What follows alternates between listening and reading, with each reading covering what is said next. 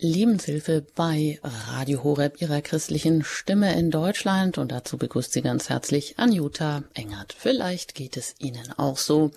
Anfang des Jahres, da hat man schon ganz lange die Sonne vermisst, schon viele graue, dunkle Novembertage hinter sich und denkt, jetzt könnte doch der Frühling mal durchstarten.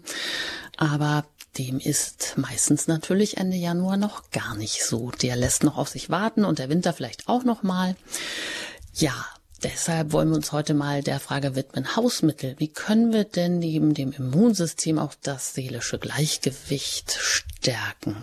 Und da greifen wir zurück auf eine große Persönlichkeit, die hat mal gesagt, alles zu seiner Zeit und alles in rechtem Maß. Das war nämlich die Maxime des berühmten Pfarrers Sebastian Kneip. Aber vielleicht haben wir heute gerade mit diesem rechten Maß und dem Zeitpunkt ein Problem, dass uns das nicht mehr so eingängig ist und wir wissen, wo ist denn das rechte Maß zu finden und der richtige Zeitpunkt.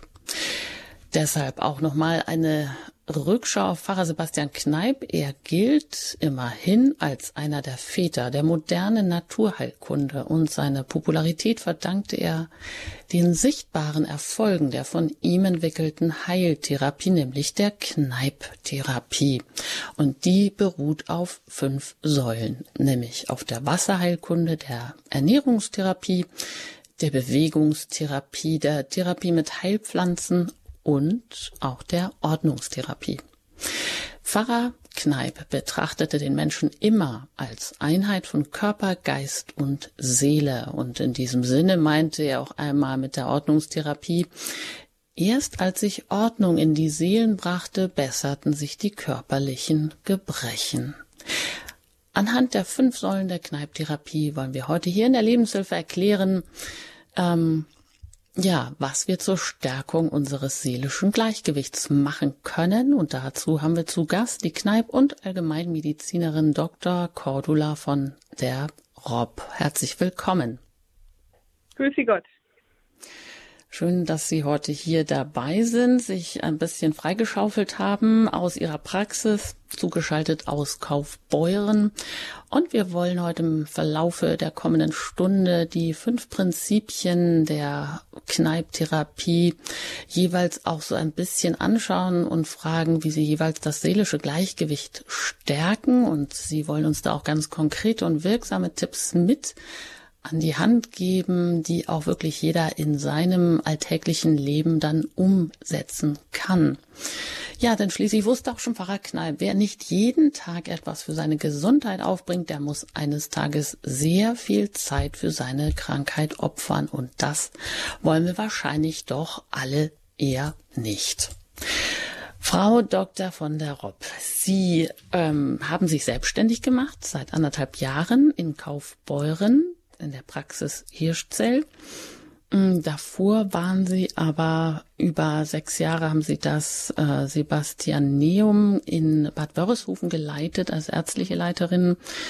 Ähm, das war auch so ihr Herzensanliegen. Aber vielleicht äh, wissen das einige, dass auch ähm, das Sebastianeum in Bad Wörishofen. Das ist ja so das Aushängeschild auch von Pfarrer Sebastian Kneip, der dort auch tatsächlich seine erste Wirkungsstätte war das. Aber seit vergangenem Jahr, seit November 23, ist das Sebastianeum in Bad Wörishofen definitiv geschlossen.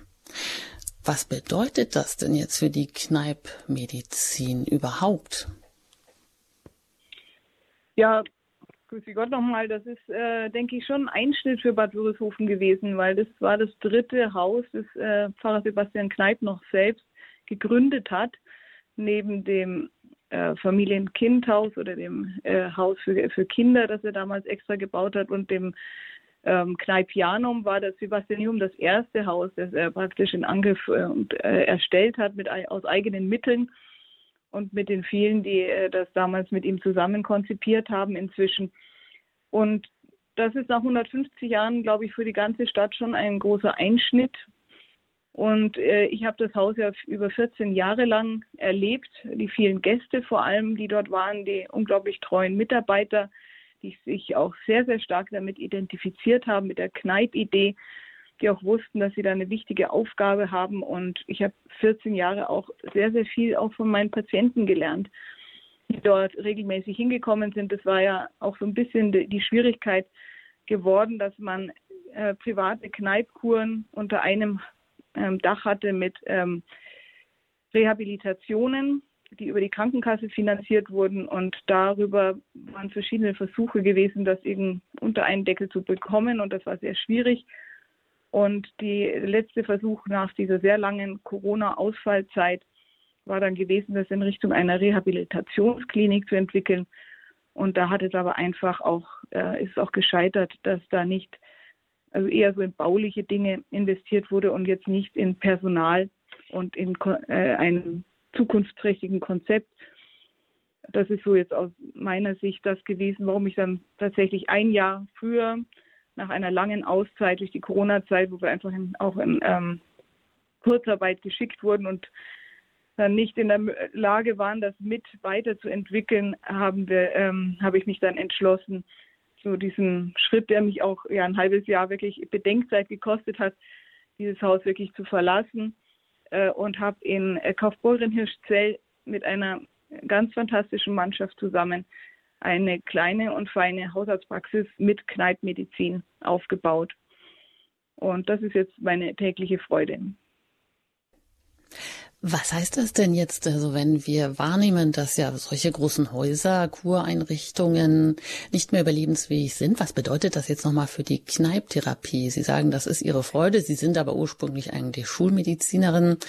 Ähm, hat die Kneiptherapie, ist das unabhängig davon? Hat die trotzdem Überlebenschancen? Aber selbstverständlich, das ist ja eigentlich auch das Schöne, dass die Kneiptherapie bei weitem nicht an Bad Würishofen gebunden ist und das war jetzt noch nicht einmal auch zu Pfarrer Kneips Zeiten. Er hat äh, unendlich viele Ärzte damals schon in seiner Begleitung gehabt, die haben bei ihm praktisch praktiziert und, und äh, haben, äh, sind, haben ihn zugeschaut, was er da macht und sind dann wieder in ihre Heimatstadt gegangen und haben das dort ähm, aufgegriffen und ihrer, in ihrer Praxis oder in ihrem Ort, wo sie praktiziert haben, umgesetzt.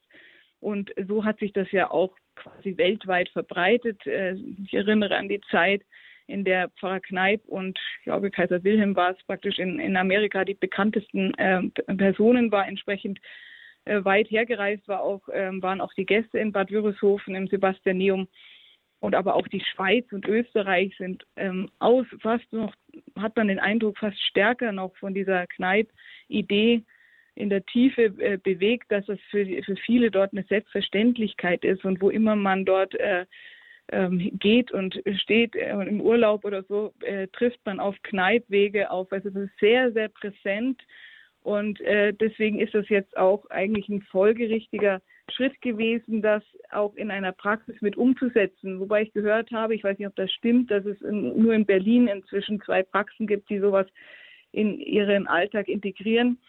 Äh, das kann ich nicht genau sagen. Bei Hanau war, glaube ich, auch mal eine Praxis, wo ich ein Prospekt gesehen habe, das ist spannend, ob das funktioniert in der heutigen Zeit, aber ähm, es ein Versuch ist es wert.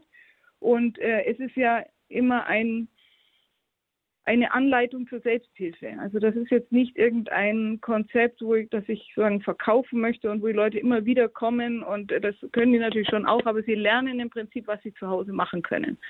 Und das ist so die Idee der Kneippmedizin, die Hilfe zur Selbsthilfe.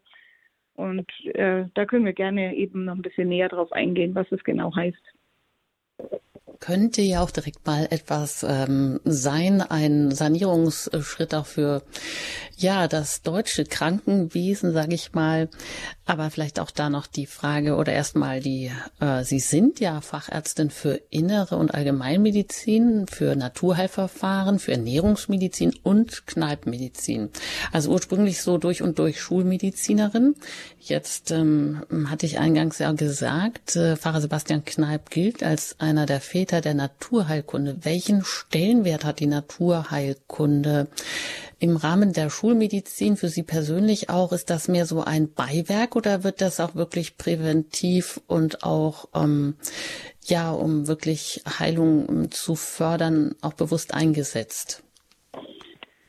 Ja, vielleicht, dass Sie ein bisschen eine Vorstellung haben, was so eine Praxis, wie die ausschaut. Also die ist ähm, eigentlich eine relativ normale Hausarztpraxis, hat aber dann noch eine Kneipabteilung dabei. äh, in der ähm, Güsse angewendet und gezeigt werden können. Unsere drei, wie gesagt, sehr engagierten Mitarbeiter sind auch geschult darin von einem Kneipschen Bademeister. Die haben das auch äh, sehr, sehr engagiert übernommen. Und äh, dann haben wir noch einen Raum direkt daneben, in dem ähm, diese Wickel und auch äh, gezeigt und durchgeführt werden können und Heusäcke und Lehmpackungen und äh, äh, die Moorpackungen. Das sind also, wir können nicht die 120 verschiedenen Kneipanwendungen hier praktizieren, aber wir haben doch ein ganz ordentliches Sortiment. Das habe ich ein bisschen so abgestimmt äh, auf das, was man sehr gut zu Hause auch weitermachen kann, damit das wirklich dieses Hilfe zur Selbsthilfe ist. Und im Wesentlichen läuft ja praktisch ein normaler Praxisbetrieb. Das heißt, in der, aber in der Sprechstunde ähm, spreche ich natürlich sehr häufig diese Punkte an wobei äh, man das Detail, wenn es wirklich um den Alltag des einzelnen Patienten geht, wie was er alles schon berücksichtigt in seinem Alltag und was man vielleicht noch ergänzen könnte, das erfordert dann doch Minimum, sagen wir mal, eine halbe Stunde, sich mal intensiv damit zu beschäftigen. Das ist natürlich auch knapp bemessen. Das es kommt meistens in der Sprechstunde selber zu kurz und das sind die Patienten dann gerne eingeladen, sich da auch die Zeit extra dafür zu nehmen und dann entsprechend vielleicht die ein oder andere Anwendung dann auch kennenzulernen. Dann gibt es Menschen, die wissen das schon. Also wir sind ja hier mitten im Allgäu, die kennen im Prinzip die Kneiptherapien, die haben schon gehört davon und äh, berücksichtigen das auch schon im Alltag. Das ist auch ganz interessant, dass wenn man so eine Praxis gründet, bei null Patienten anfängt, dass doch auch äh, sich äh, Patienten angezogen fühlen, die durchaus da schon einen Begriff davon haben. Und denen kann man dann einfach auch äh, das professionell mal an die Hand geben, dass sie sich das einfach mal zeigen lassen, wie das nochmal richtig funktioniert. Und schon ist praktisch dann was umgesetzt und sie haben wieder Freude, das im Alltag täglich zu, zu machen. Also das ist so eine Mischung, dass momentan in der Gründungsphase, ich bin jetzt eineinhalb Jahre unterwegs oder ein, schon über eineinhalb Jahre und eine lange Zeit auch in einem Provisorium, in dem ich das gar nicht anbieten konnte. Also diese Kneipabteilung habe ich jetzt erst mit dem Umzug in die neue Praxis seit, äh, seit äh, September 2023. Von daher sind wir da durchaus noch in der Gründungszeit und wir haben so in der Woche einige ähm, ähm, Kneipanwendungen. Ich nenne das ja auch Kneipmedizin. Sie haben das auch schon angesprochen. Ich bin nicht eigentlich Schulmedizinerin, sondern ich bin Schulmedizinerin und als solche habe ich diese 14 Jahre in Bad Würrishofen verbracht und habe nicht eine Sekunde einen Widerspruch entdeckt zwischen den klassischen Naturheilverfahren und die eben diese Kneiptherapien abbilden und der Schulmedizin, die ich an der Universität gelernt habe und in verschiedenen Ausbildungen. Das ist äh, vielleicht äh, noch ein bisschen aus der Zeit vom Pfarrer Kneip selber. Aus meiner Sicht war damals die Schulmedizin noch nicht weit genug, um das verstehen zu können, wie das Ganze funktioniert und hat deswegen äh, da ähm, Probleme damit gehabt. Aus heutiger Sicht dürfte man als Schulmediziner eigentlich keine Probleme mehr damit haben, weil man eigentlich heute weit genug ist, das zu verstehen, wie das funktioniert. Und wenn dann jemand noch irgendwie über die klassischen Naturheilverfahren abfällig redet, dann ist er für mich gedanklich ein bisschen in, irgendwie im vielleicht im 19. Jahrhundert noch äh, noch nicht ähm, also hat das noch nicht, noch nicht nachvollzogen, was schulmedizinisch alles inzwischen schon bekannt ist. Und es ist eigentlich im Grunde genommen die moderne Medizin nimmt das selbstverständlich mit hinein. Es hat auch Eingang gefunden in die Leitlinien bei vielen Erkrankungen, wo es einfach, wo man gemerkt hat, das macht Sinn. Das äh, ist äh, ganz mhm. interessant, dass sich da die Schulmedizin und da überhaupt nicht mehr im Widerspruch befindet sagt Dr. Cordula von der Rob und sie ist heute hier zu Gast in der Lebenshilfe bei Radio Horeb. Wir sprechen jetzt gleich über Hausmittel zur Stärkung des seelischen Gleichgewichts und sie ist tätig, wie sie erzählt hat. Seit anderthalb Jahren hat sie sich selbstständig gemacht in Kaufbeuren in einer eigenen Praxis, Kaufbeuren Hirschzell und es ist ihr Herzensanliegen, auch dort die Kneipmedizin anzuwenden mit einer eigenen Kneipabteilung, einer kleinen Kneipabteilung. Und Sie haben ja auch gesagt, die Kneipidee, die beruht eigentlich auf einer Anleitung so zur Selbsthilfe. Und also ist das eigentlich nicht etwas, womit Sie Geld verdienen, sondern was Ihnen einfach am Herzen liegt, weil Sie offenbar auch gemerkt haben, wie wirksam und wie einfach die Kneipmedizin ist. Und dann wollen wir doch auch gleich mal zu den fünf verschiedenen Säulen kommen und mit dem Wasser anfangen.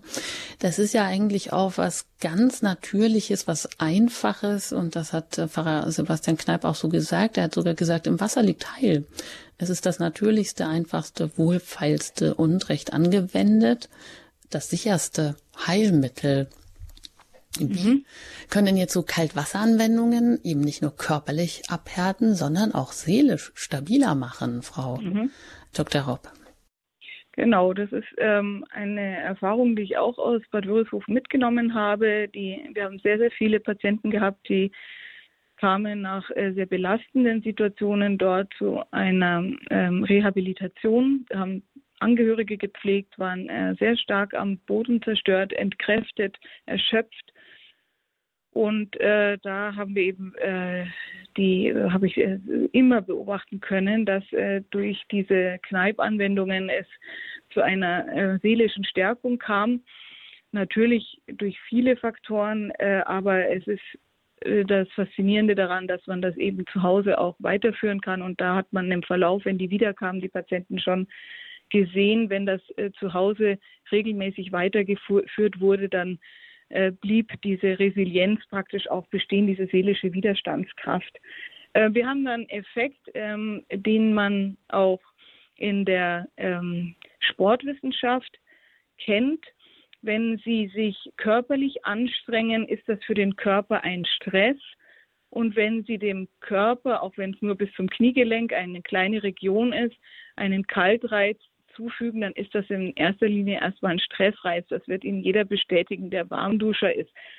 Und äh, was passiert dann beim Sport, wenn ich mich also äh, überwinde, mich mal ein bisschen anzustrengen und was passiert, wenn ich mich überwinde, bis zum Kniegelenk meinen äh, Fuß mal mit äh, einem Bündel ähm, kalten Wasser zu begießen. Es passiert, dass der Körper darauf eine Antwort finden muss auf diesen Reiz und das ist doch relativ ähnlich, was da passiert. Wir haben da diese Effekte, die sowohl auch bei der, bei der Bewegung, also im Sport und bei der Bewegung bekannt sind, als auch äh, jetzt eben über die, diese Reiztherapie durch die Wasseranwendungen. Wir haben die Stärkung des Immunsystems, wir haben eine Steigerung der Durchblutung, wir steigern den Stoffwechsel damit, wir können Schmerzen mit vermindern und wir äh, schaffen einen vegetativen Ausgleich und das, worauf, worüber wir heute vor allem reden, wir können die seelische Widerstandskraft dadurch steigern. Das ist ein Phänomen, das ist sicher noch nicht komplett erforscht, wie das genau funktioniert. Man weiß, man sieht einfach nur, dass es funktioniert. Es äh, passiert sehr viel auf Zellebene.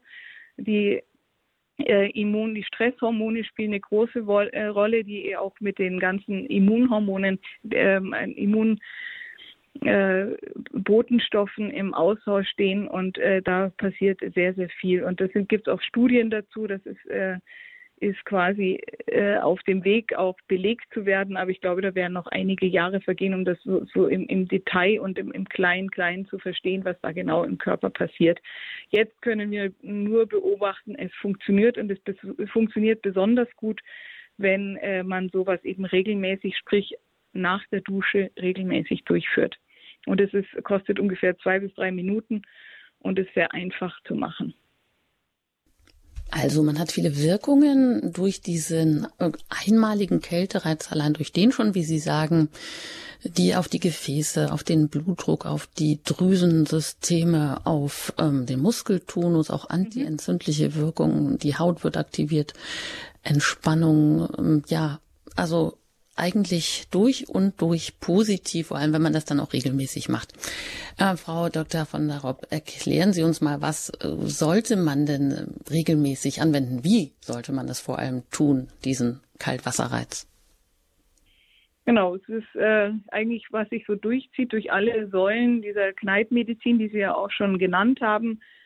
Das ist jedes zu viel und jedes zu wenig setzt anstelle von Gesundheit Krankheit. Das ist auch so ein wirklich sehr weiser Satz vom äh, Pfarrer Sebastian Kneip. Das heißt, wir müssen erstmal das richtige Maß finden. Wir müssen überhaupt erstmal sehen, wer bin ich, was, was, was ich bin. In der Regel erstmal, äh, wenn ich heute im 21. Jahrhundert lebe, ein Warmduscher. Das heißt, ich bin die Wärme gewohnt, ich äh, mag die Kälte nicht, das ist vollkommen klar. Das äh, glaube ich, da gibt es nur ganz wenige, die von sich aus jetzt sagen, her mit dem kalten Wasser. Das heißt, wir müssen das berücksichtigen, dass äh, wir klein anfangen, dass wir in ganz kleinen Schritten vorgehen. Und das haben wir die Möglichkeit auf verschiedene Art. Das ich habe schon genannt. Wir fangen erstmal einfach nur an mit äh, bis zum Kniegelenk. Das äh, verträgt eigentlich jeder noch ganz gut, weil es ist relativ weit weg von der Körpermitte. Und die Körpermitte, die ist aus gutem Grund mit sehr vielen Thermorezeptoren, der Rumpf praktisch des Körpers damit ausgestattet, damit wir nicht auskühlen mit unseren wichtigsten Organen. Und während in der Peripherie an den Armen, Händen, Füßen und Beinen sind die Thermorezeptoren nicht so ausgeprägt.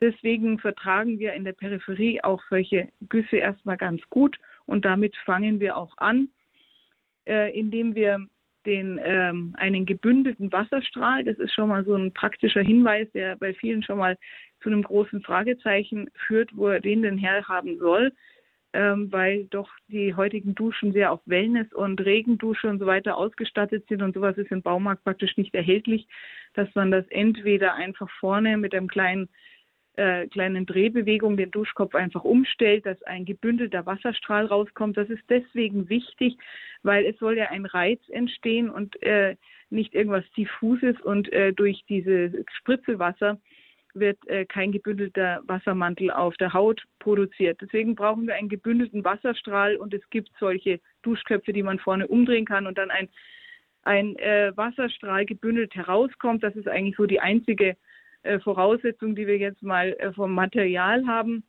Ansonsten brauchen wir einfach nur Wasser in äh, verschiedener Temperatur. Äh, wir duschen uns ganz normal, wie wir uns äh, eben täglich oder wie auch immer ähm, duschen mit warmem, heißem Wasser, sodass wir richtig gut durchgewärmt sind. Und dann wird eben der Strahl gebündelt und dann beginnen wir eben von herzfern nach herznah, von peripher nach bis zum Knie oben, von der Außenseite zur Innenseite, beginnen wir ähm, praktisch mit einem kalten Wasserstrahl vom Fuß bis zum Knie und dann wieder zurück und dann die Fußsohle und das Ganze am anderen Fuß. Dann duschen wir uns noch und dann bündeln wir den, äh, bleibt der Strahl gebündelt und wir stellen nochmal auf heiß um und ähm, gießen nochmal richtig schön heiß die ähm, Füße und die Unterschenkel bis zum Kniegelenk ab und dann kommt das Ganze nochmal in der kalten Version. So wie kalt wir das Ganze einstellen, ist uns erstmal überlassen, je nachdem, wie gut wir thermisch trainiert sind.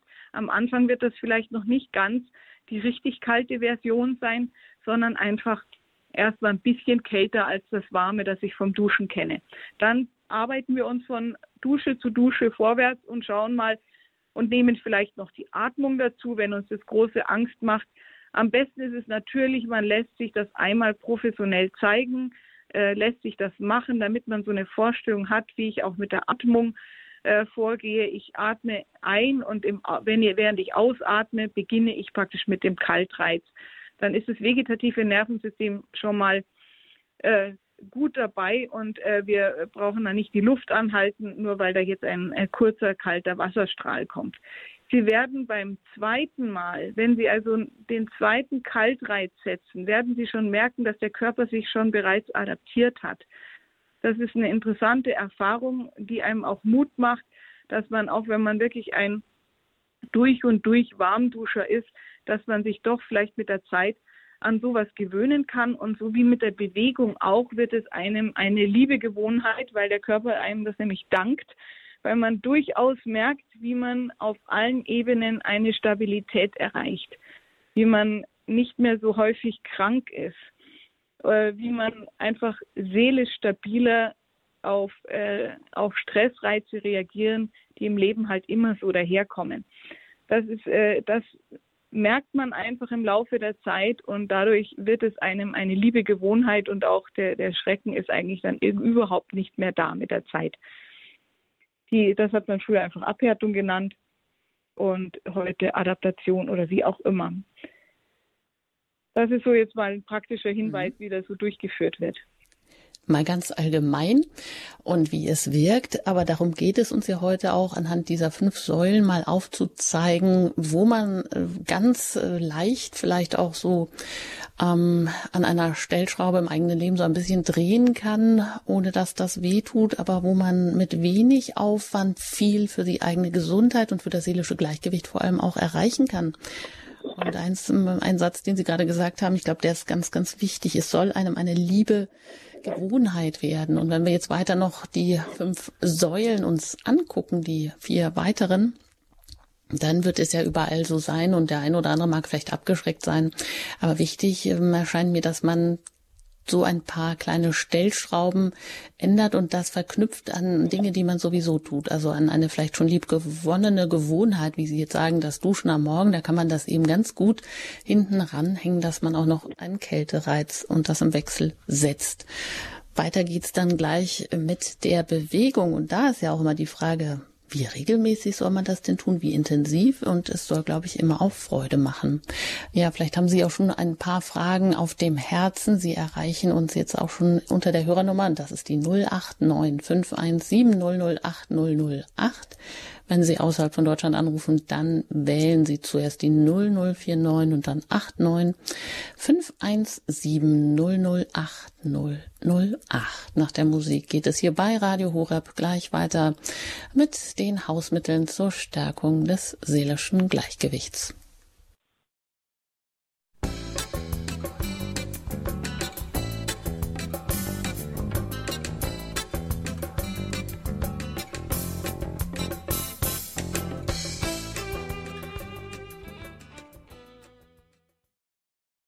Dr. Cordula von der Rob zu Gast heute hier in der Lebenshilfe bei Radio Horeb zum Thema Hausmittel zur Stärkung des seelischen Gleichgewichts. Und ich bin Anjuta Engert. Frau Dr. Rob, sie ist Fachärztin für Innere Medizin und Allgemeinmedizin, für Naturheilverfahren, Ernährungsmedizin und Kneipmedizin. Also wirklich unsere Expertin hier heute für Kneip auch und ja, sie hat erzählt, dass nach der Schließung des Sebastianeums, das des ehrwürdigen, ja, eines der ehrwürdigen Häuser über 130 Jahre hat es bestanden. Frau Kneip hat es, war das, war das erste Haus, was er selber noch gegründet hat in Bad Wörishofen. Es musste geschlossen werden vergangenen ähm, November. Heißt aber nicht, dass es mit der Kneipmedizin nicht weitergeht. Im Gegenteil, sie hat sich selber selbstständig gemacht, Frau Dr. Robb, und hat eine eigene Kneipabteilung eingerichtet in ihrer Hausarztpraxis, weil ihr das einfach ein Herzensanliegen ist. Ja, und wenn Sie Fragen haben, dann können Sie das gerne tun. Sie, die Sie uns zuhören unter der 089517008008 ist das Hörertelefon für Sie freigeschaltet. Die fünf Säulen der Kneiptherapie. Anhand dieser fünf Säulen wollen wir fragen, wie wir das seelische Gleichgewicht stärken können. Anhand der Wassertherapie haben wir das eben schon getan. Im Wasser liegt Heil und das ist eigentlich so einfach, wie auch die zweite Säule, nämlich dass die Frage nach der Bewegung ja eigentlich einfach ist. Und doch fällt es uns vielleicht heute im Alltag schwer, die Bewegung da zu integrieren. Frau Dr. von der Rob, wie sieht es mit der Bewegung aus? Wie regelmäßig sollte sie denn sein? Wie intensiv? Und auch was ist jeweils das Richtige für den Einzelnen? Ja, das ist eigentlich eine ganz ähnliche Angelegenheit wie auch mit den Zeitgüssen, das ist auch äh, eine sehr individuelle äh, Sache. Und auch der Trainingszustand ist natürlich wichtig dabei, die Freude an der Bewegung. Es ist sehr wichtig, dass man die richtige Art der Bewegung aussucht, an der man einfach am ehesten Freude hat. Hm, das ist für die einen ist das im Wasser, das Schwimmen, für anderen ist das einfach das normale äh, Laufen, flotte Laufen oder gar Joggen, Fahrradfahren, was auch immer. Man weiß eben, dass das Ausdauertraining sehr gesund ist und je älter man wird, wird kommt dann auch noch so eine Kraftkomponente auch noch dazu und auch das äh, Koordinationsvermögen nimmt natürlich im Laufe des Alters ab, sodass da auch noch Übungen dabei sein sollten also das ist, äh, kann man auch nicht über alle Menschen ein, ein Schema äh, drüber legen. Und ähm, ich wollte auch eben noch nachtragen zu der, ich hatte relativ ausführlich über den Knieguss gesprochen. Das ist praktisch auch der Einstieg kann das sein in das thermische Training. ähnlich wie man, wenn man sich überhaupt nicht mehr bewegt hat, der Spaziergang auch erstmal der Einstieg ist, dass man wieder in Bewegung kommt. Und so kann man sich, äh, wenn man möchte, entweder fühlt man sich damit wohl mit dem täglichen Spaziergang, dann ist das wunderbar, weil dann hat man täglich sich bewegt. Oder man hat einfach Lust auf mehr, dann macht man das. Und dann äh, kann man natürlich vorher, wenn man irgendwie sehr untrainiert ist, sich erstmal auch untersuchen lassen, ob das eine gute Idee ist, jetzt irgendwie intensiver Sport zu betreiben und ob die Luftnot wirklich äh, von, vom Herzen oder von der Lunge kommt oder ob das einfach dieser mangelnde Trainingszustand ist. Das ist manchmal ganz sinnvoll, wenn man irgendwie untrainiert ist, aber letztlich sind es doch oft körperliche Einschränkungen, Gelenkbeschwerden oder sowas, was äh, die Menschen dazu bringt, dass sie sich einfach nicht mehr bewegen und gleichzeitig ist das natürlich ein Teufelskreis, weil äh, es dadurch nicht besser wird und heutzutage weiß man eigentlich, dass auch schon bis hin in die Altenheime, wie wichtig die Bewegung ist, egal äh, von welchem ähm, Level man ausgeht. Und deswegen versucht man ja auch ähm, in den Altenheimen nicht nur die Kneipptherapie auch zu praktizieren, auch da gibt es äh, schöne Studien dazu, sondern eben auch äh, sogar irgendwelche geeigneten Fitnessgeräte dort aufzustellen, damit die ähm, Bewohner dort auch in Bewegung bleiben. Also das Alter ist kein Grund, die äh, Gelenkbeschwerden sind sollten auch nicht wirklich ein Grund sein, weil irgendwas können die meisten dann doch bewegen und das muss äh, also sowohl die, äh, wenn wenn es darum geht ähm, Bewegungen, die nicht mehr gehen, ähm, wieder zu erlangen, dann brauchen wir natürlich Hilfe durch Physiotherapeuten durch Orthopäden und ähm, wen auch immer, eventuell auch Operationen, wie auch immer. Das kann man nicht äh, so ähm, ins Blaue hinein sagen. Aber ähm, letztlich ist das Niveau oder das Level, auf dem wir stehen, immer noch ähm, weiterentwickelbar. Und es sollte uns Freude machen. Das ist bei allem eigentlich das Wichtigste. Bewegung, also eigentlich die beste Medizin, die beste ähm, Tablette sozusagen, die noch entzündungshemmend wirkt. Das meinte auch einmal ein Arzt hier in der Lebenshilfe. Und ja, das ähm, deckt sich auch mit dem, was ähm, Pfarrer Kneip über die Bewegung ähm, selber auch erfahren hat. Und wir wissen das alle, wie wichtig das ist. Nur fällt es uns manchmal schwer. Also je früher man das irgendwie so in den täglichen Ablauf integriert hat, umso einfacher ist es dann auch so an Übergangszeiten, wo man älter wird oder das eine oder andere nicht mehr so gut funktioniert im Bewegungsablauf, das schon mal eigentlich so ein bisschen verinnerlicht zu haben.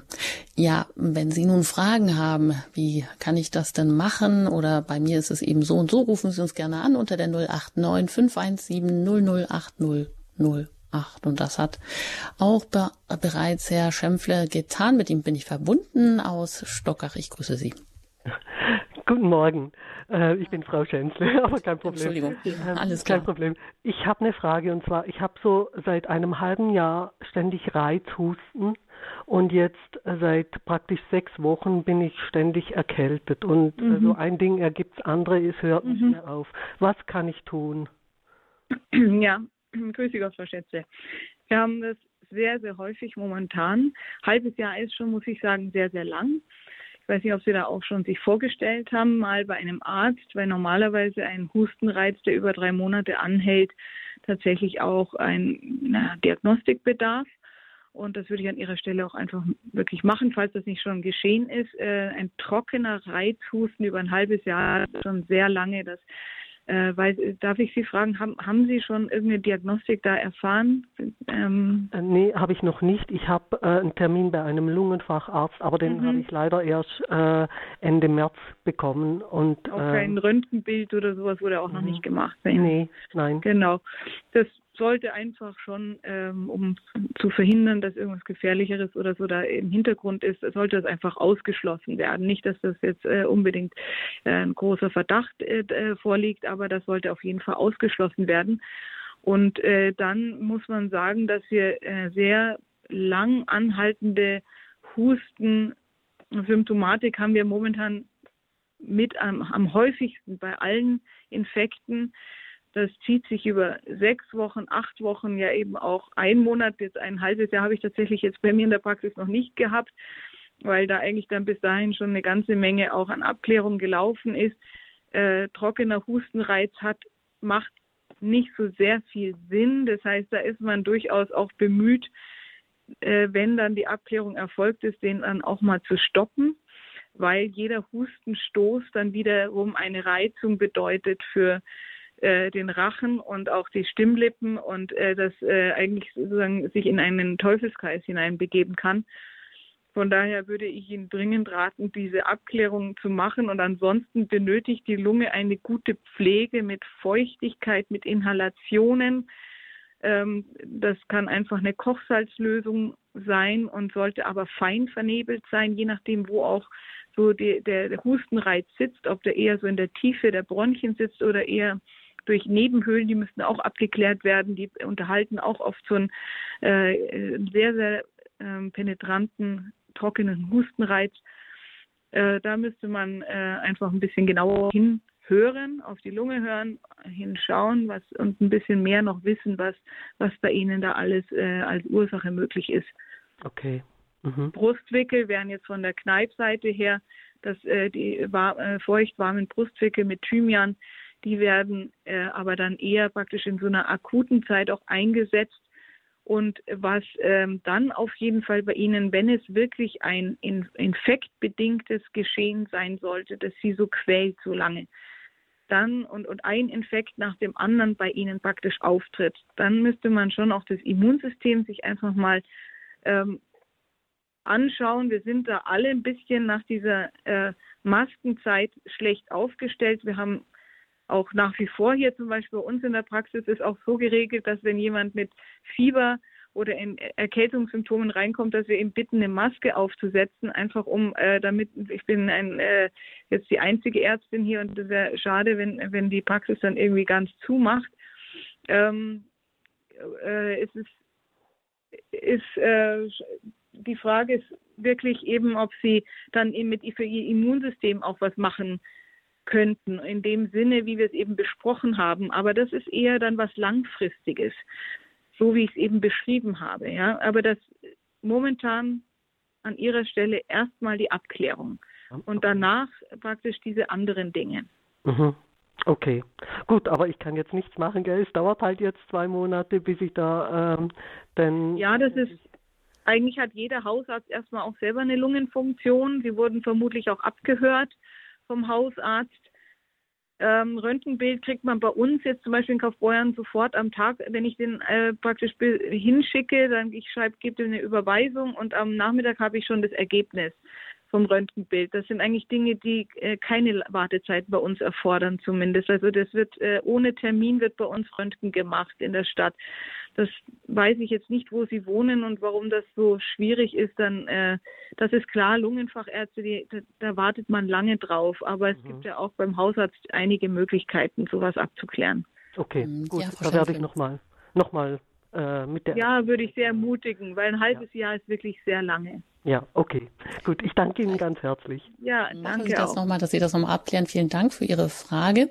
Und vielleicht und alles Gute Ihnen nach Stockach. Da doch mal, nochmal die Zwischenfrage, wenn jetzt etwas schon so lange andauert und man möchte erst dann beginnen, obwohl einfach das Krankheitsgestehen noch nicht ganz abgeklungen ist. Also kann man damit Kaltwasseranwendung schon beginnen oder eigentlich dann erst danach?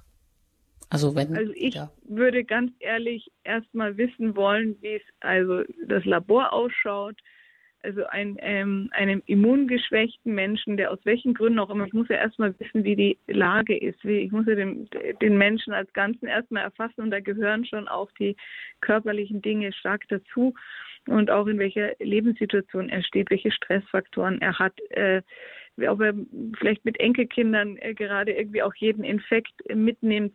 Das sind ganz wichtige sogenannte Kontextfaktoren, die man mit berücksichtigen muss, wenn man sich eine Einschätzung erlauben möchte, ob jetzt auch die Kneipverfahren in dem Moment praktisch vordringlich sind. Ähm, aber ich habe ja schon erwähnt, wir haben natürlich äh, Mittel ähm, mit den Wickeln, mit den Güssen. Das ist, sie können damit nicht schaden, ja. Und der Körper selber setzt auch die Signale, wenn sie akut krank sind und Fieber haben dann werden sie nicht anfangen, ähm, thermisches Training zu beginnen.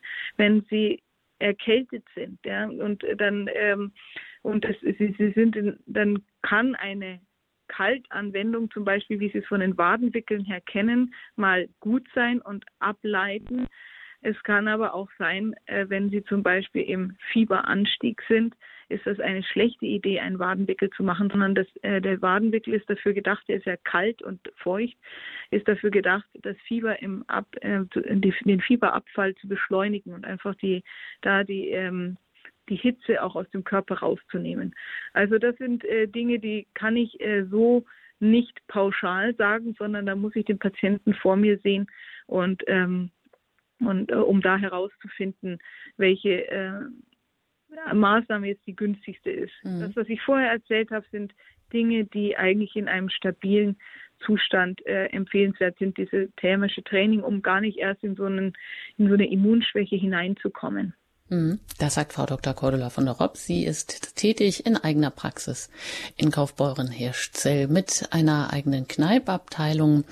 Und ja, wir haben hier bereits einige Hörer, die warten. Gehen wir weiter zu den Hörern. Jetzt bin ich verbunden mit Frau Sandner in, aus Zwiefalten. Ich grüße Sie hier in der Lebenshilfe.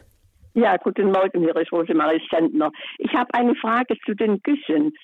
Sie sagten ja, man muss warm beginnen, aber ich stehe morgens mit ganz warmen Füßen auf und beginne dann sofort mit dem kalten Guss. Ist das so in Ordnung? Das ist perfekt. Da haben Sie praktisch das schon komplett äh, perfekt praktiziert, weil das ist das Einzige, warum man überhaupt warm duscht, ist, um sich warm zu bekommen. Wenn man schon warm ist, wie das eben häufig Gott sei Dank in der Früh der Fall ist, dann ist man perfekt vorbereitet für einen kalten Guss oder auch im Winter zu, für, zum Schneetreten oder im Sommer zum Tautreten, wenn man ein schönes Stück Rasen vor dem Haus hat, dann äh, ist sowas auch eine gute Möglichkeit oder eben in der Dusche einen kalten Guss. Bis wohin machen Sie denn den Guss schon in der Früh? Ja, das mache ich gerne und ich habe ja auch ein bisschen erhöhten Blutdruck, da ist das ja auch gut, wenn ich das so genau. mache. Gell? Sehr gut, und, dass Sie das erwähnen. Das? Da, ja, sehr gut, genau.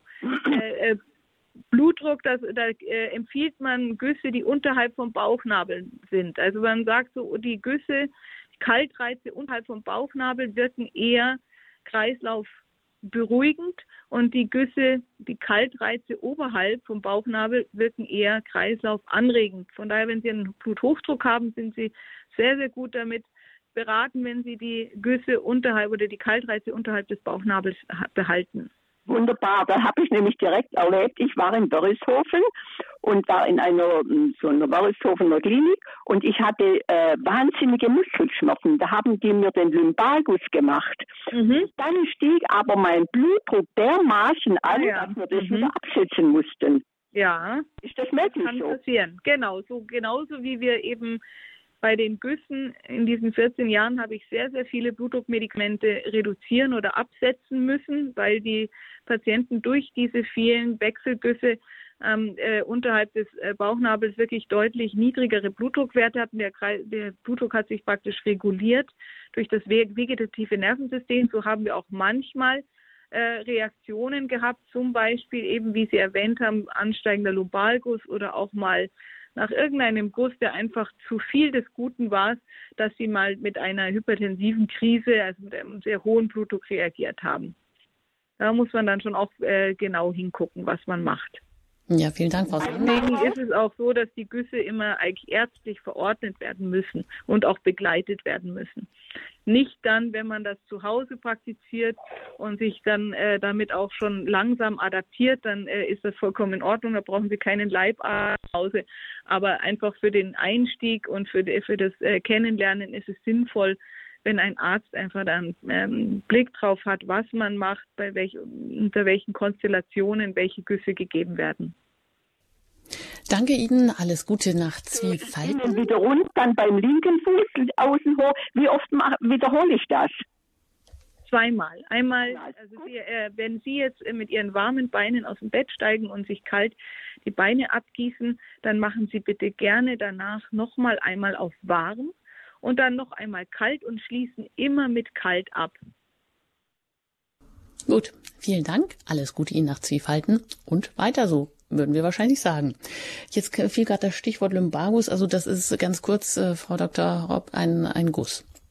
Das ist ein Guss, der beginnt körperwarm, im, wie der schon sagt, lumbal, also an, in der Lendenwirbelsäulen untere Rückenregion Wir haben da im Scherz auch Paviansguss dazu gesagt, weil das bleibt nicht bei Körperwahn, sondern man stellt dann praktisch die, äh, den, äh, den äh, heißen Reiz, also hei heiße Wasser immer heißer, so dass es so richtig gerade so noch zum Aushalten ist und nachher ist die Haut dort eben äh, ganz gerötet und ähm, deswegen, ähm, das ist also wunderbar entspannend für die Muskulatur im Bereich der Lendenwirbelsäule bis hin zu der tiefen Rückenmuskulatur. Das ist eben das Schöne und der Unterschied zur ähm, Wärme, wie es die Leute landläufig zu Hause alle machen mit ihrer Wärmflasche oder im Kirschkernkissen. Das ist eine trockene Wärme, diese beiden. Und mit dem Lumbalgus haben sie eben noch das Wasser mit dabei. Und Sie haben es ja schon erwähnt, Frau Engert, dass das im Wasser liegt heil. Es wirkt einfach nochmal intensiver und tiefer. Dadurch, dass die Poren der Haut sich öffnen, habe ich ein sehr viel intensiveres und tieferes äh, Wirkungsspektrum. Ja, danke. Dann gehen wir weiter zu einer weiteren Hörerin. Und da bin ich in Mittelfranken verbunden mit einer Hörerin, die anonym bleiben möchte. Ich grüße Sie hier in der Lebenshilfe. Ja, grüß Gott. Danke, dass ich meine Frage stellen kann. Es ist folgendes. Seit Herbst wasche ich mich früh Entschuldigung, wir verstehen Sie schlecht. Vielleicht können Sie sich besser, den Hörer nochmal besser ähm, zum äh, hindrehen, dass wir Sie besser verstehen. Ja, ich versuche es. Ja. Ähm, ich wasche mich seit Herbst mit keinem Wasser ab.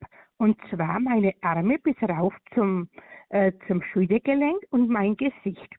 Und dann kam nach etwa so eine Viertelhalben Stunde kommt ein Frösteln in meinem ganzen Körper. Ist es gesund? Ist es eine Reaktion oder verträgt es mein Körper nicht? Das ist meine mhm. Frage. Würde ich eher so Zweiteres vermuten. Ähm, es ist nämlich ganz wichtig, äh, dass man nicht nur beim Guss aufmerksam ist, was man macht, sondern auch in der Zeit danach und vor allem die ersten 20 Minuten danach muss man sehr darauf achten, ob der Körper sich wieder erwärmt. Weil das ist die, man setzt einen Reiz und man achtet auf die Reaktion des eigenen Körpers. Und er ist nicht vergleichbar mit anderen, wie das bei anderen wirkt. Das ist eben sehr individuell. Und es sollte eigentlich so sein, dass innerhalb der ersten 20 Minuten nach so einem Kaltreiz der Körper sich wieder erwärmt. Wenn das nicht der Fall ist, und Sie haben das gerade mit einem Frösteln beschrieben, dann ist das ein Zeichen, dass Ihr Körper damit nicht zurechtkommt, dass der Reiz entweder zu intensiv ist, also der, die Kälte zu stark, oder aber die Region, die Sie begießen, äh, die falsche ist. Also vielleicht wäre Ihnen dann doch eher damit geholfen, dass Sie mal mit das Ganze äh, mit dem Knie bis zum Knie versuchen. Vielleicht kommen Sie damit besser zurecht. Allerdings sollten Sie wirklich darauf achten, bevor Sie einen Kaltreiz setzen, dass ihr, die Gliedmaßen wirklich sehr, sehr gut durchwärmt und durchblutet sind. Sonst darf man das niemals machen. Ja, prima. Dankeschön für Ihre Frage und weiter geht's nach München und da bin ich mal mit Frau Ahmed verbunden. Herzlich willkommen hier in der Lebenshilfe. Am besten stellen Sie gleich Ihr Radio mal aus, damit wir ja. hier nicht äh, den äh, Echo-Effekt haben. Jetzt hören wir Sie, glaube ich. Bin ich jetzt dran? Ja, bitte. Ja, ähm, ich habe eine Frage. Also ich bin schon 80 und habe jetzt seit zwei Jahren einen Herzschrittmacher. Ich habe früher schon das mit den heiß-kalt alles gemacht, aber ich weiß nicht, ob ich das jetzt noch machen darf. Mit dem Herzschrittmacher, ob das... Äh ja, ich äh, antworte Ihnen gerne. Danke für die Frage.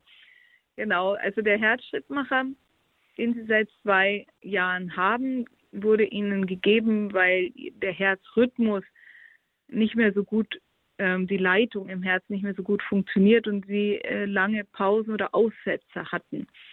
Das ist meistens auch auf eine strukturelle Veränderung des Herzens zurückzuführen.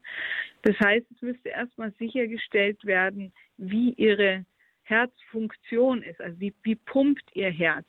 Ist, sind da irgendwelche noch andere Dinge, außer dass die Reizleitung nicht mehr so gut funktioniert, auch noch mit betroffen? Dann müsste man das mit berücksichtigen. Es wäre aber in sich normalerweise kein Grund, ähm, auch milde Reize zu setzen. Also wir sind ja in der Lage, sowohl mit der Temperatur wie mit der Körperregion, die wir behandeln, entsprechend individuell einzugehen auf die Situation. Und sobald ihr Herz jetzt nicht irgendwie so schwach ist, dass äh, ein geringster Reiz sie quasi umwirft, das äh, denke ich ist bei Ihnen nicht der Fall, weil ein Herzschrittmacher ist ein verhältnismäßig kleiner Eingriff am Herzen. Äh, wenn also sonst das Herz gut funktioniert und Sie sich von Ihrem Herzspezialisten das attestieren, dass Ihr, äh, dass Ihr Herz eigentlich ähm, noch ganz gut arbeitet, Sie können das auch selbst ausprobieren, wenn Sie noch Treppen steigen können, dann ist, steht dem eigentlich nichts im Wege. Prima, danke schön. Alles Gute nach München. Ja, und die Beteiligung ist sehr rege, sind alle Leitungen wieder voll. Weiter geht es zu Frau Köser nach Wipperfürth. Ich grüße Sie hier bei Radio Horeb. Ja, ich grüße zurück. Äh, und zwar hätte ich, äh, wir waren auch mal in dem äh, Kur, Kurhaus vor vielen Jahren. Äh, es tut mir sehr leid. Ich habe aber leider die Sendung nicht von Anfang an gehört. Ich habe nur nachher gehört, dass es geschlossen worden ist. Ich hätte eine Frage. Gibt es auch für psychisch Kranke oder beziehungsweise jetzt äh, lieber mal für die jungen Leute, die durch diese Corona-Geschichte äh, mhm. äh, oft so richtig Probleme haben, psychische mhm. Probleme haben. Ist da, gibt es auch Erfahrungswerte, dass die auch mit Kneipanwendungen äh, behandelt werden können? Ja, also es, da treffen Sie ja in die Mitte unseres heutigen Themas. Und ich bin selber auch überrascht. Ich habe da jetzt, jetzt auch letzte Woche eine Statistik gesehen, dass ich sogar, also ich bin insgesamt habe ich mich in ein zu einem sehr jungen Patientenklientel hin entwickelt, wenn ich das mal vergleiche mit den letzten 14 Jahren im Sebastianeum. Äh, bin sogar im Schnitt zu anderen Praxen kommen, äh, sehr, also jüngere Leute äh, zu mir in die Praxis und ähm, daher bin ich mit dieser Thematik auch jetzt vertraut worden und bin auch ganz, äh, ja, auch etwas überrascht, wie stark diese Zeit doch äh, an der Psyche vieler junger Menschen ähm, genagt hat oder auch sie verunsichert hat. Und es kommt natürlich seitdem noch vieles andere mit dazu.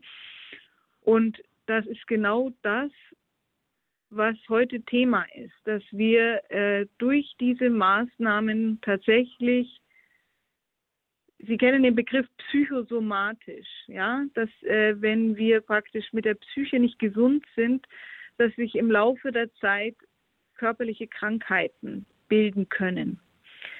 Und das geht, weil wir eben eine Einheit sind, ja, eine Einheit von Körper, Geist und Seele.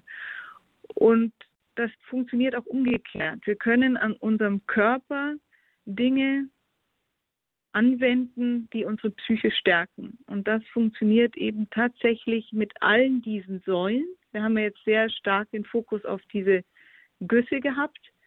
Wir hatten aber daneben ja noch die Bewegung. Wir haben die Ernährung und wir haben auch auf der Seite der Kräuter Ergänzungen, die wir eben anwenden können. Und ganz in der Mitte steht diese Ordnung, über die wir heute eigentlich vor allem sprechen wollten.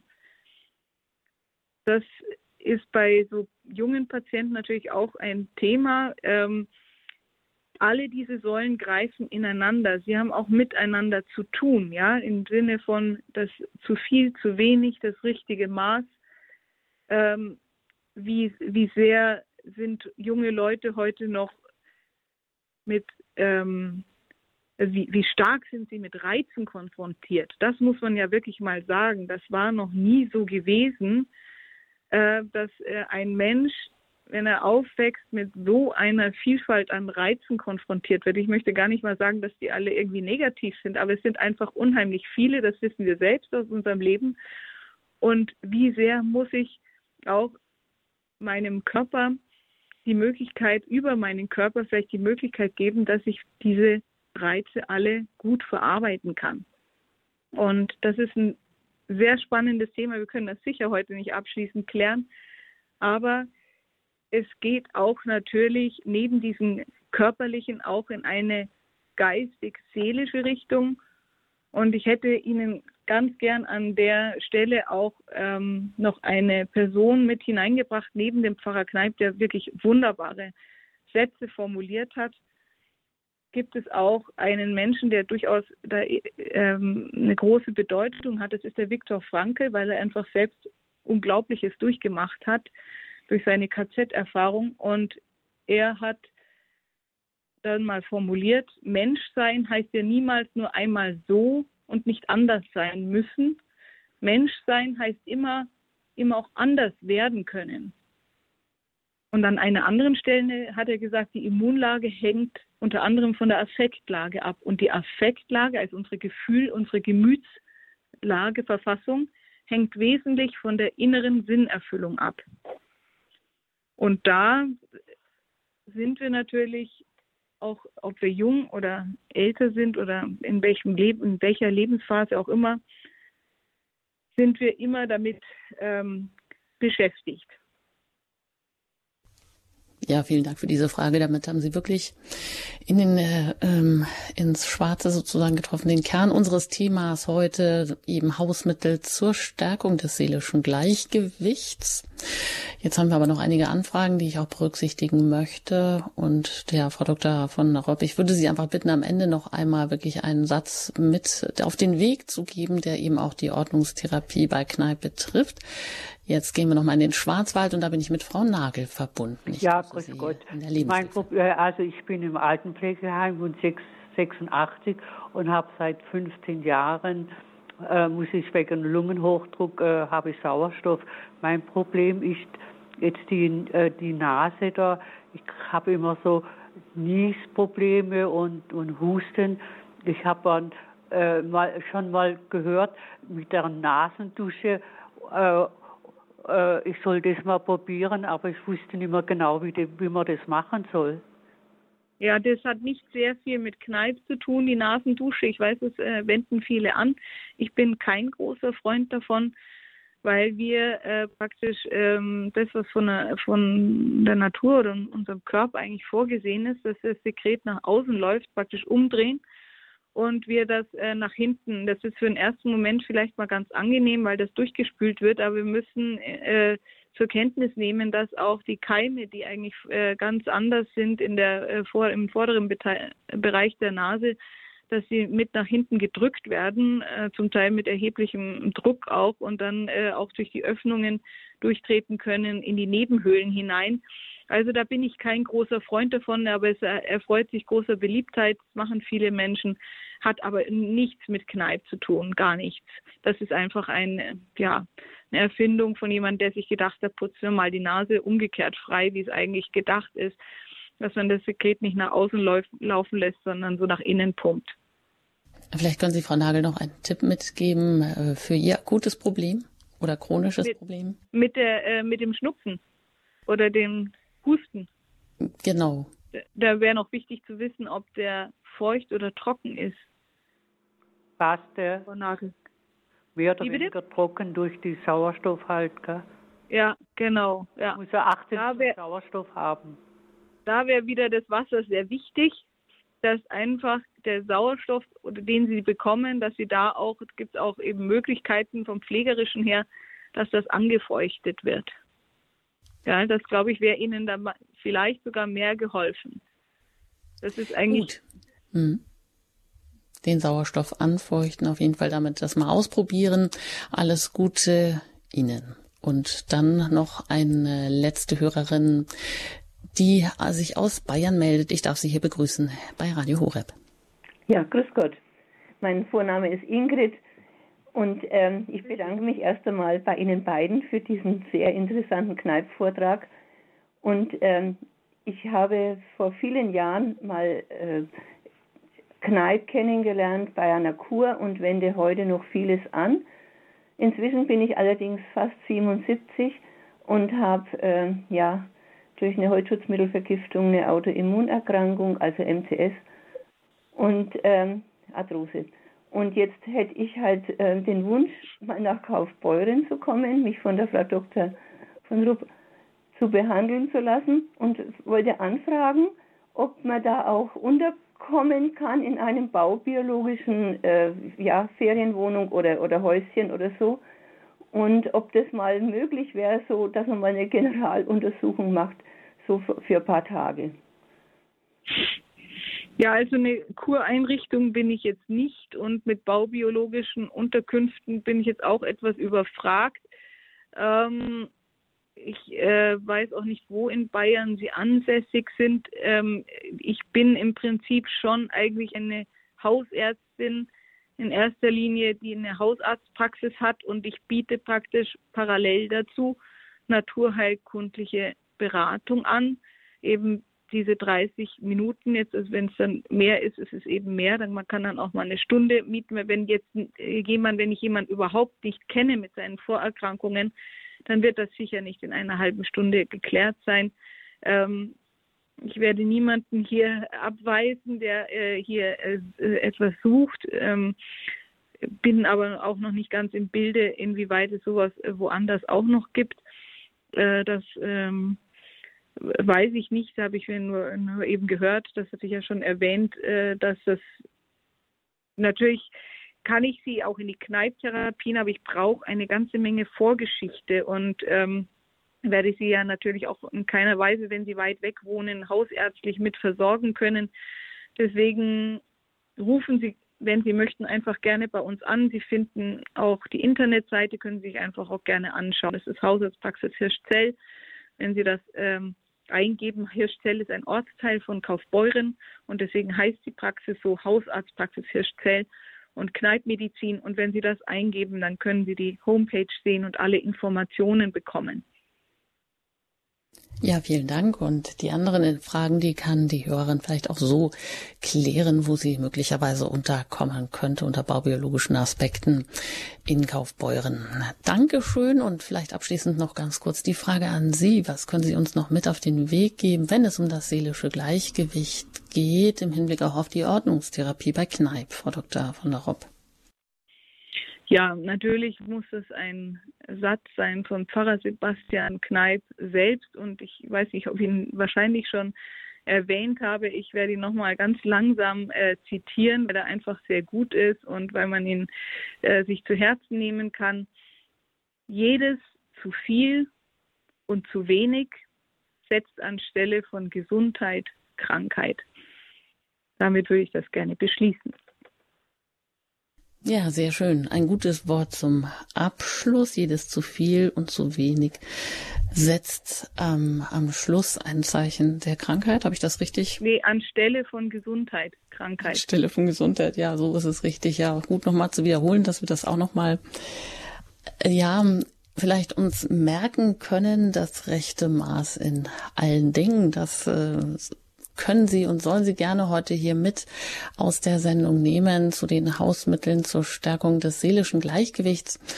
Ein herzliches Dankeschön an Sie, Frau Dr. Cordula von der Robb, dass Sie sich heute hier aus Ihrem, aus Ihrer Hausarztpraxis die Zeit genommen haben und uns dazu Rede und Antwort standen und dass Sie ja auch doch einiges erzählen konnten, auch ähm, schon die ersten Erfahrungen mit Ihrer Kneipabteilungen, die Sie bei sich in Ihrer eigenen Praxis eingerichtet haben. Ein herzliches Dankeschön an Sie und gerne auch, auch auf Wiederhören. Dankeschön und auf Wiedersehen. Ja, wer das ein oder andere nicht mitbekommen hat, der kann natürlich bei uns gerne in der Mediathek sich kundig machen und da schauen und diese wie auch andere vergangene Sendungen, die dort alle hinterlegt sind, sich noch einmal raussuchen, anhören. Sie finden auch immer im Programm noch Hinweise zu der Sendung, Details, eben auch Adressen, die Sie dann ähm, direkt auch bekommen können. Und ein herzliches Dankeschön natürlich an Sie, an die rege Beteiligung mit Ihren Fragen. Immer auch danke ich Ihnen für Ihre Unterstützung. Radio Horeb ist rein spendenfinanziert sei es durch Ihr Gebet, durch Ihre Spenden, damit wir auch weiter gemeinsam hier auf Sendung bleiben können. Ein herzliches Dankeschön und einen schönen Tag wünscht Ihnen Ihre Anjuta Engert.